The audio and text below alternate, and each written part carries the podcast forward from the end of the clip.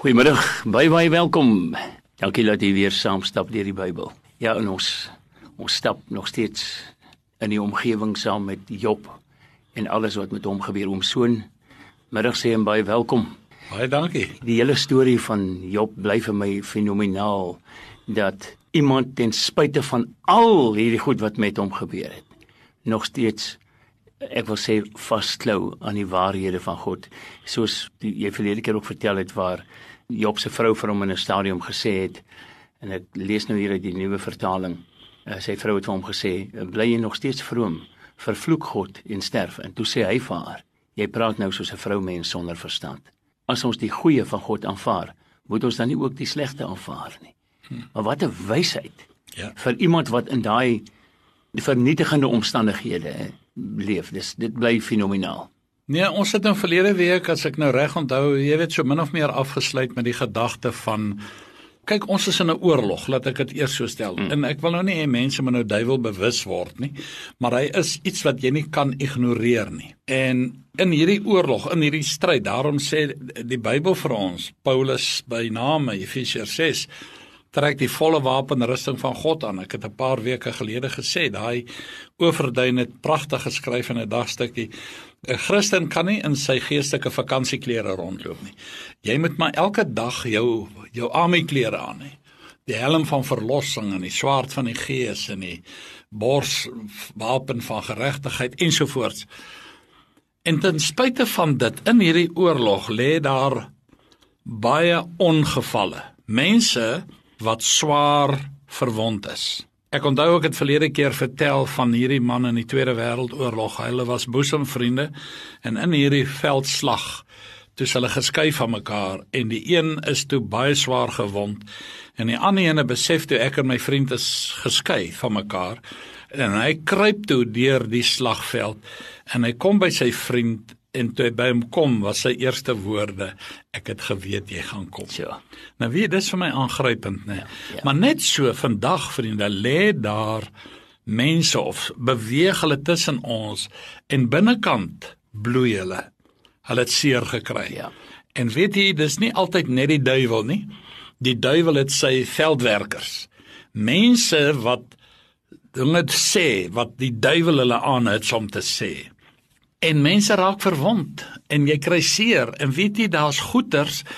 Ek wil nou nie daaroor praat nie maar ek kan maar net sê daar het goeters in my jong lewe gebeur. Jy weet toe ek sê maar 12 13 jaar oud is wat as ek net daaraan weer begine dink moet ek so waak en die Here vra haal dit net vat dit net weg. Want die oomblik as ek kans gee dat dit weer my gryp ja.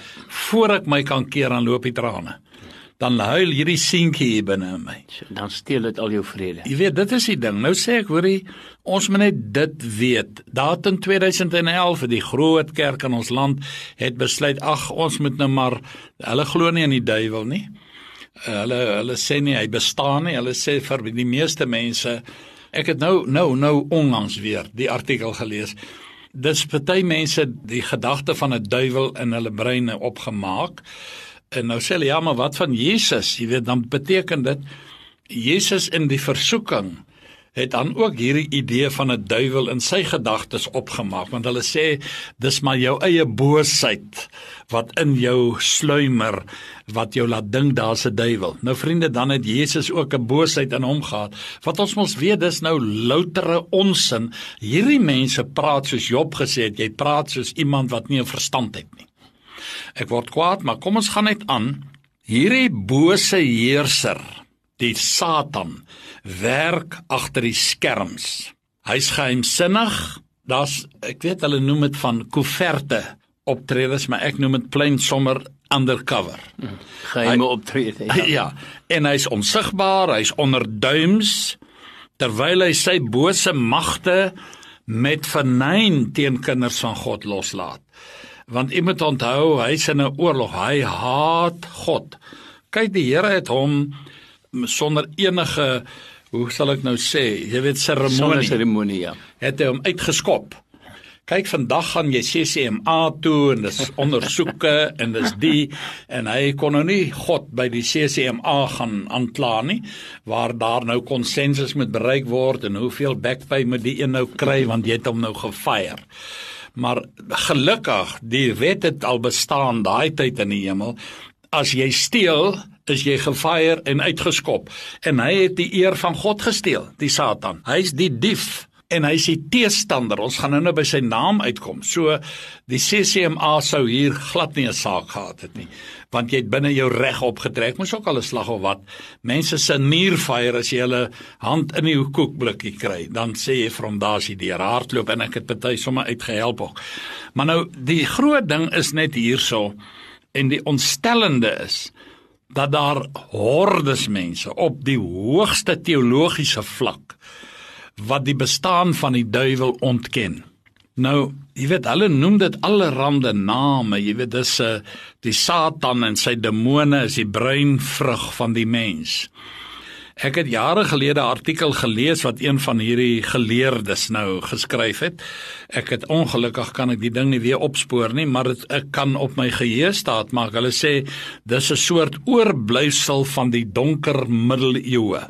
Dis 'n godsdienstige mite Dis 'n soort verbeeldingsvlug van sekere teoloë. Dit is 'n Halloween ikoon. Dit is 'n 'n geestelike terrorisme en 'n geestelike magspel waarmee predikers met 'n magspel van die kansel af mense vreesbevange maak vir hierdie verskriklike plek, die hel.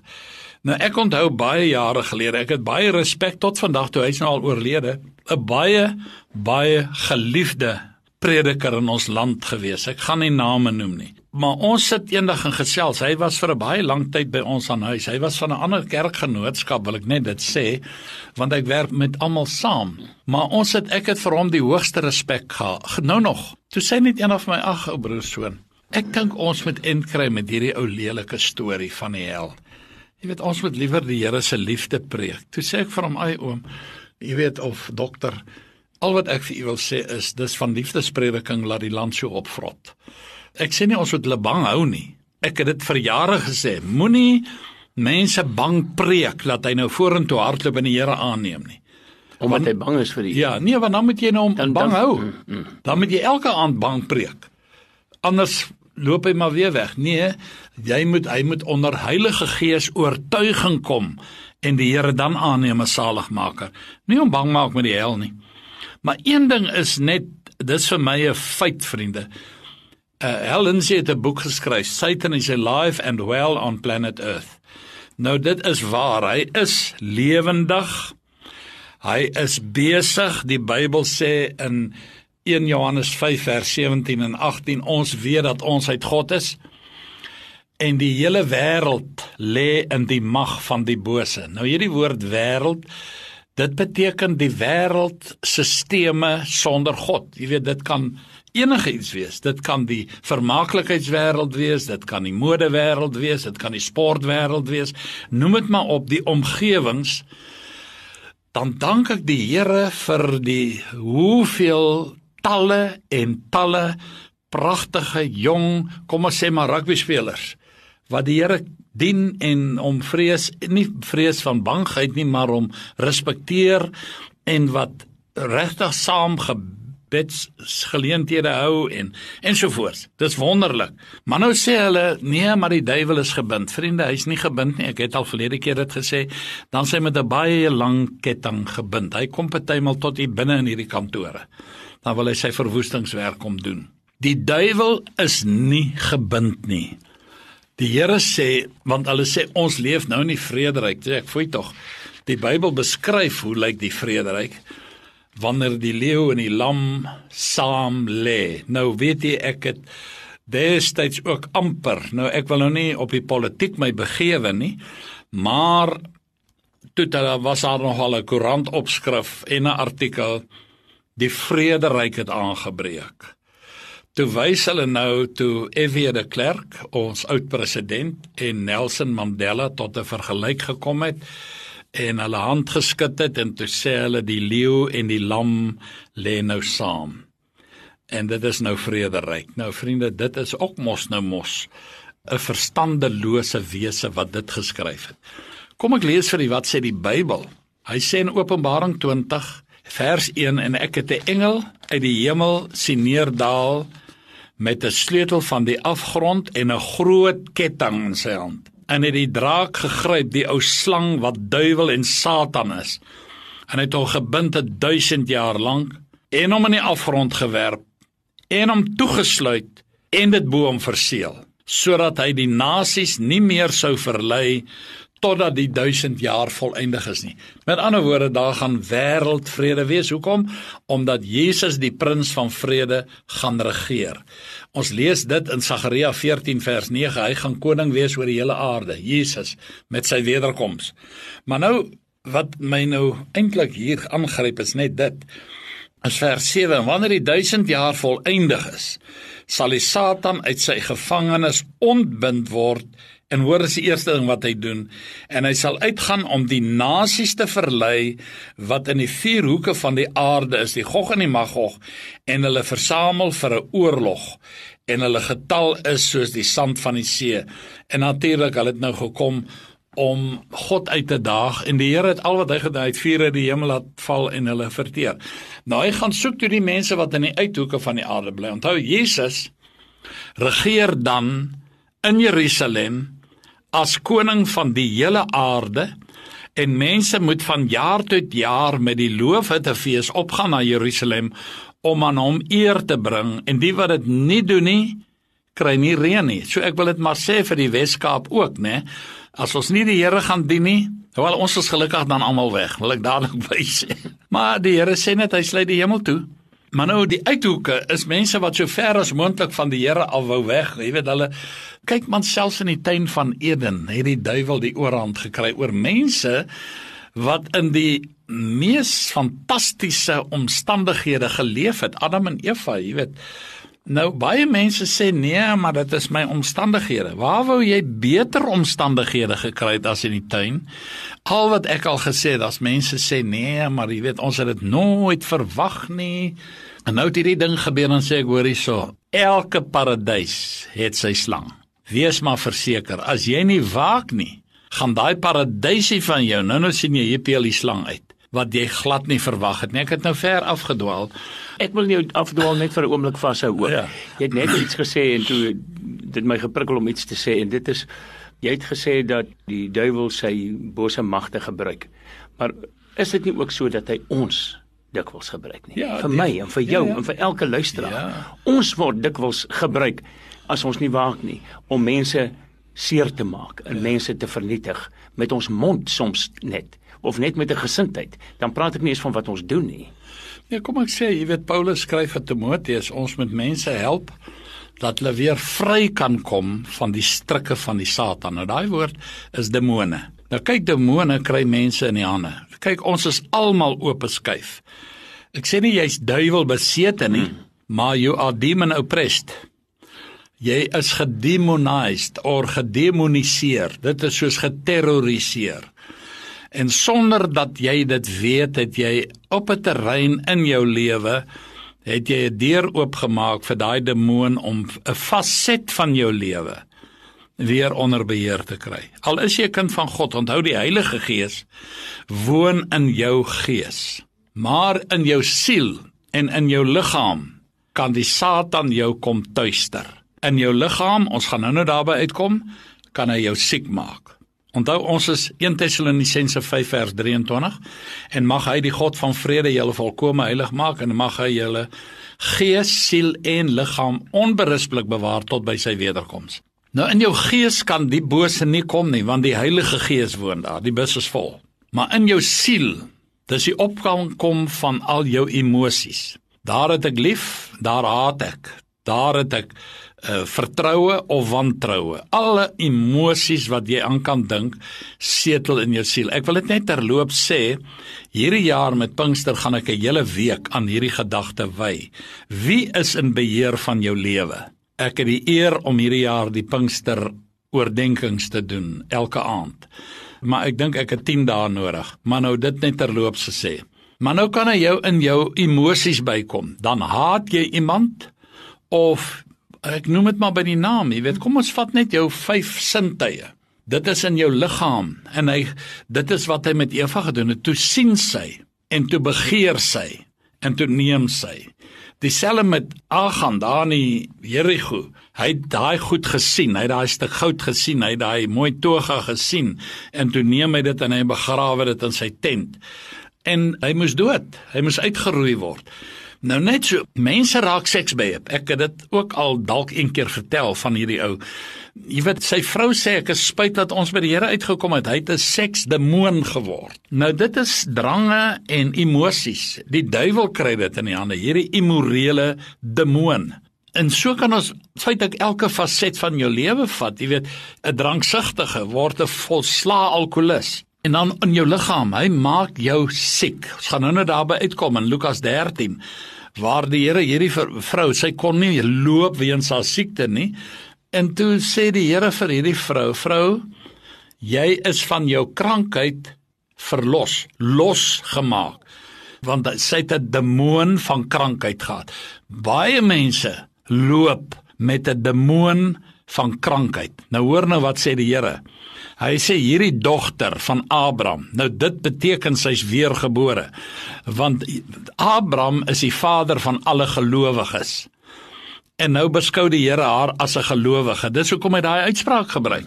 Hierdie is 'n gelowige vrou en dink daaraan 18 jaar deur die Satan gebind, moes sy nie op die Sabbatdag losgemaak word nie.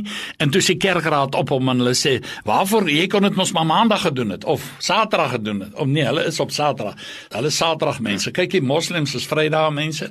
Die Jode is Saterdag mense en die Christene is Sondag mense. Want ons vier Sondag, dis die opstandingsdag van Jesus en 50 dae later na die opstanding was dit die Pinksterfees en toe's die kerk gebore. Ons vier die kerk se verjaarsdag saam met Jesus as die koning van ons kerk. Noem dit maar net terloops. En dis 'n fees wat God ingestel het in Levitikus 23. Maar nou terug, dis waar. 'n Demoon kan jou onder sy beheer kry in jou emosies of in jou liggaam. Daar's baie mense wat 'n gees van krankheid het. Nou ons dwaal nou ver af, maar dit, dit beteken tog sekerlik ook nie nou dat alle siektes 'n gees van krankheid is. Verseker. 'n Verkoue en 'n griep is nie nee, noodwendig. Nee, nee. Ek, ek verstaan wat jy sê. Ek sê ja, dit kyk, ek wil net dit sê, jy weet daar is mense, hulle is so duiwelbewus. Ek gaan nou 'n paar staaltjies uit die praktyk vertel, né? Ek vat byvoorbeeld Daar was 'n ou tannie, oeg, wie nou laat ek so in my neus vat. Ek dink ek het nou weer aan dit gedink. As jy so in jou neus vat, dan sê sy vir my, lyk vir my jy het nou weer 'n neusvat duiwel. en dan sal ek nou die huisbesoek klaarmaak en dan sê ek hoorie ek moet nou ry en dan sê sy o nou het jy weer 'n ryduiwel. Jy weet ek is nie aan daai ligaan nie, hoor. Glad nie. Maar dan ook jare terug, dit is daar seker 1981 rond. Toe kom daar een oggend mense klop aan my deur. Toe sit my eerste bekeerlinge in die Oosrand se gemeente. Maar in elk geval hulle staan daar voor my verwese toe sy haar hande so in mekaar getrek, né? Hulle noem dit arensklou. Die dokter Stein van Brakpan sê toe vir haar, hoorie Somari, Cooper is hulle van. Ons kan niks vir jou meer doen nie. Hulle het alle behandeling vir haar gegee. Al wat ek vir jou wil sê is net God kan jou losmaak. So. En hulle klim in die kar, hulle ry deur die nag. Nou onthou, hulle kom toe nie na God toe nie. Hulle kom na 'n niks werd nul op 'n kontrak, so 'n 7 ster toe vir hulp omdat hulle in my vertroue gehad het want ek het hulle na die Here toe gelei. En sy vertel my haar storie en sy sê vir my sy kan nie haar hande oop kry nie. Hulle is in mekaar getrek, arensklou, arthritis in die ergste graad. En ek begin haar uitvra en ek vra vir haar uit oor haar verhouding in die verlede met haar ouers en sy sê vir my ek het my pa gehaat. Ek sê hoekom het jy hom gehad? Hy was te lui om te werk. Ek het as 'n matriekdogter omtrent kaalvoet geloop skool toe. Ek sê nee, okay, maar hoekom het hy nie gewerk nie? Kon hy werk of kon hy nie? Nee, hy het daar gesit met sy handjies so mekaar getrek. Ek sê vir wie wat jou pa was ernstig siek.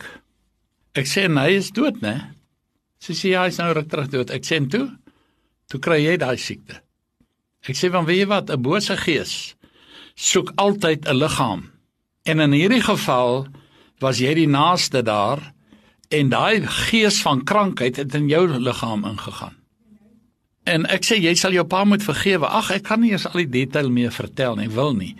Maar sy huil toe, sy sê ek kan hom nie vergewe nie want hy het my onreg aangedoen dat ek soos 'n armlastige moes leef. En uiteindelik kry sy dit reg om hom te vergewe en in my onkunde gaan staan ek voor haar en ek sê vir haar ek sê Satan, jy is 'n gees van krankheid. Ek bestraf jou in die naam van die Here Jesus en op grond van die bloed van die kruis verbied ons jou langer in hierdie in hierdie liggaam en jy moet gaan. En hoorie broeders, ek sê nou vir jou mense luisteraars, voor my oë binne sekondes, binne 2-3 sekondes, toe haar hande volmaak gesond tot vandag toe, sy so omtrent ja, ek sal nou nie sê nie, maar sy is so 10 jaar jonger as ek gewees, 10, 15 jaar. So sy met 'n vrou wees nou van hier by die 60s nou dit is nou al vir 30 jaar terug. Haar hande is nog volmaak genees. Ja. Toe sien ek dit ja. was 'n gees van krankheid. Net terug by die realiteit. Ek kan vir julle 'n paar sulke gevalle noem van mense nou ek sê weer mense as hulle kom nee maar dis nou 'n demoon hier en sê nee nee nee kom ons kom ons wees net nugter. Moenie agter elke kakie bosse duiwel soek wat sit en skou lees nie. Dan gaan jy baie gou-gou op 'n dwaalweg beland. Maar as jy alle wee uitge geput het, jy weet soos byvoorbeeld medies en jou eie geestelike lewe en hierdie ding sit dan moet jy maar weet hierdie ding is 'n is 'n gees van krankheid. Ek het twee of drie ander gevalle. Ek onthou die een vrou, pragtige jong vrou en haar man, lieflike kinders van die Here, en sy het verlam geraak. Sy het heeltemal in mekaar getrek. En ons het daai gees van krankheid bestraf en sy het voor my oë opgestaan en blakend gesond. So. Nou ek wil nie in detail op gaan nie want nou nou lê my foon en dan wil almal nou kom. Ek doen dit nie meer nie, vriende. Daar's ander wat dit doen wat baie meer bekwame is as wat ek ooit kan droom om te wees. Die groot gedagte is net as ons nou kyk na hom, hierdie Satan het bonatuurlike mag en hy sit agter alle boosheid denkbaar. Iemand onthou, hy het 'n derde van die engele toe hy die staatsgreep in die hemel wou uitvoer, het die Here hom uitgeskop sonder enige verhore want hy het gesteel of probeer steel en 'n derde van die engele is saam met hom uitgesmy want hulle agter hom kom staan en gedag hoor jy nie hy gaan nou die volgende man in beheer wees. Daarom hy is die hy's die brein van alle boosheid. Nou die woord sy name beskryf hom. Satan beteken teestander. 1 Petrus 5 vers 8 lucifer die blink een of die blink môre ster 'n duiwel dit beteken teestander of lasteraar. Beelzebub, dis vir my nou 'n mooi naam vir hom. God van die vlee, klein g. God van die vlee of hulle noem hom the lord of filth, van morsigheid. Satan is 'n morsige wese. Die bose, the evil one. Hy is uiters boos. Die versoeker, hy hits mense aan tot boosheid. Hy's die prins van hierdie wêreld Hy's die heerser van hierdie wêreld en die wêreld se invloede. Hy's die vader van alle leuns, sê Johannes 8 vers 44. Hy's die God van hierdie eeu. Dis 'n wêreldstelsel van hierdie wêreld die owerhede en mag in die lug Efesiërs 6 die aanklaer van die broeders hy gaan kla God se kinders dag en nag staan hy voor God en kla ons aan Het jy gesien wat dit daar nou weer gedoen? Die groot draak, hy's die vernietigende dier en hy's 'n brullende leeu, die groot vernietiger. En lank voor Job se geboorte was hierdie boosheid al aktief in die wêreld. Genesis 3 stel hom aan ons voor as die ou slang en wat as 'n meester geslepe verleier vir Adam en Eva ooreed om God ongehoorsaam te wees. Hoekom? Hy kom vertel vir hulle man God is nie lief vir julle nie. Hy wil nie hê julle moet daai goed eet nie want dan gaan julle wees soos hy. En hy sou oortuigend, jy weet, dat vroutjie sê te vir hom, "Haai pappa, dink jy nie dis 'n oulike dingetjie die nie? Kom ons probeer dit." Nou Adam, ek het nou eendag gesê moes haar geklits het en toe het ek 'n stortvloed van beswaar gehad of ek nou ook 'n vroue slaander is. Ek het dit nie bedoel nie. Hy moes haar tereggewys het. En sê hoorie my ou vroutjie, net soos wat Job, jy praat soos 'n vrou sonder verstand. Maar nou het hy dit nie gedoen nie. En nou baie mans is maar, jy weet, hulle glo mos happy wife, happy life en toe dompel hulle die ganse menslike geslag in elende toe hy ook die verbode vrug neem. Nou alles het skielik verander. Die wêreld was nooit weer dieselfde nie. Nou teoloë noem dit nou die sondeval of die val van die mens en sielkundiges noem dit die geneigtheid tot die slegte. Sosioloë erken dit is 'n oorsaak vir sosiale wanorde en gedragsafwykings, maar God noem dit plainweg sonde. Daarom soos deur een mens die sonde in die wêreld gekom het, en deur die sonde die dood so die dood tot alle mense deurgedring omdat almal gesondig het. Romeine 5 vers 12 so in Adam het ons almal gesondig en nou is Jesus die tweede Adam wat die sondes op hom kom neem het en vir ons in ons plek vir die sonde straf gedra het. Nou jy weet hierdie ding het 'n verskriklike implikasie gehad dat almal is nou in sonde ontvang gebore. Daar's soveel verse, Psalm 51 vers 7. Kyk in ongeregtigheid is ek gebore en in sonde het my moeder my ontvang. Job vra nogal in Job 14 vers 4, kan 'n reine voortkom uit 'n onreine? Nee, stellig nie. En so kan ons voortgaan. Nou, die groot ding is net almal het gesondig, sê Romeine 3, en ontbreek hulle aan die heerlikheid van God. Nou as ons nou gaan kyk, jy weet Dawid het nogal in Psalm 58 ook iets te skryf en ek gaan dit nou ten laaste net noem. Psalm 58, ek lees vir u vanaf vers 4. Afvallig is die goddelose mense van die geboorte af. Die leensprekers dwaal van die moederskoot af. Hulle het gif soos die gif van 'n slang, soos 'n dowe adder sy ore toe stop. Nou dit is presies 'n beskrywing van die mens. Hy het die gif van die slang ontvang Hy is so doof soos 'n kwartel. Hulle wil nie as die Here nie in jou lewe ingryp nie, wil jy nie na God se stories luister nie. Maar ten spyte daarvan, van al die goed wat ons sê, het Job nog steeds staande gebly. Dit is die wonder vir alles. Absoluut. Dit wys jou net hoe diep geanker was hy aan God. Kyk al het hy, hy het ook gesê, ons gaan nog daarby uitkom. Here, al wil U my doodmaak, mm, mm. ek hoop op U. Wow. Oom Soon, baie dankie en dankie vir almal wat saam geluister het. Ek hoop jy het 'n heerlike week. Alles van die beste en groetnisse.